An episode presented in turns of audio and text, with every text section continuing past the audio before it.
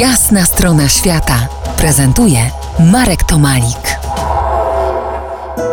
Po jasnej stronie świata Agnieszka Sawala-Doberszyc, publicystka, animatorka projektu Multikulti, edukatorka interkulturowa, animatorka misji humanitarnych na Filipinach.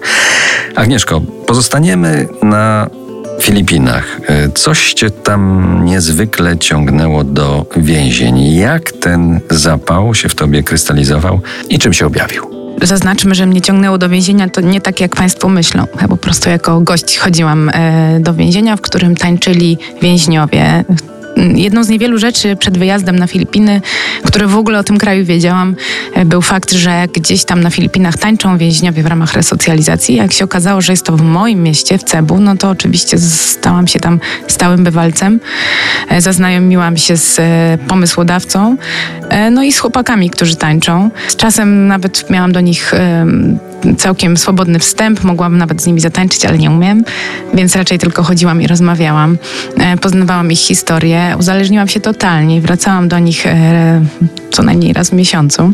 No, po czym wróciłam po pięciu latach, gdy wróciłam właśnie pomagać o po tym jeszcze opowiemy, O tym jeszcze opowiemy, co to się tam stało za pięć lat. Ale powiedz, to tak sobie można wejść do więzienia w Cebu, na Filipinach, w mieście i pooglądać, to, to, to znaczy co, to jest jakaś atrakcja to jest po części atrakcja turystyczna na pewno. Aż tak, czyli tam z grupą taką można, turystyczną? Można było, bo chwilowo to nie ma, e, nie, nie, ma miejsca, ale czytałam, jestem na bieżąco, że ma to powrócić.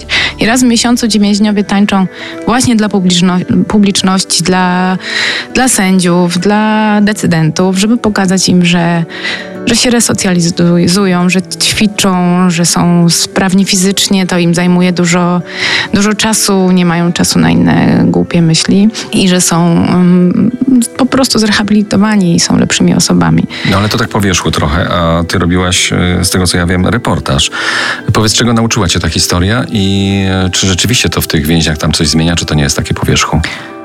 Mam swoje wątpliwości. Na pewno jest to mm, pozytywne z tego względu, że jest mobilizujące dla tych chłopaków. Oni e, wiedzą, że jakikolwiek incydent e, związany z tańcem czy z wizytą obcych e, z zewnątrz osób przekreśla wszystko. Przekreśla im te dodatkowe kontakty z ludźmi, przekreśla im możliwość sprzedaży swoich rękodzieł czy otrzymania datków na, na konta, które mają pozakładane w razie jakby skończyli odsiadkę, wyjdą, będą mieli na dobry start, uczą się tam też zawodu. Natomiast e, wszelkie incydenty ukróciłyby to natychmiastowo, więc oni są bardzo zdyscyplinowani.